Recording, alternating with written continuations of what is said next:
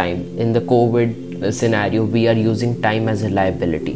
We are just killing our time. We are just passing our time towards our unethical work. What do you mean by unethical work? Means i am not focused towards my goals or i am not focused towards what i am going to do in the future. So this is the first biggest mistake and that's why it makes time a liability for many teams.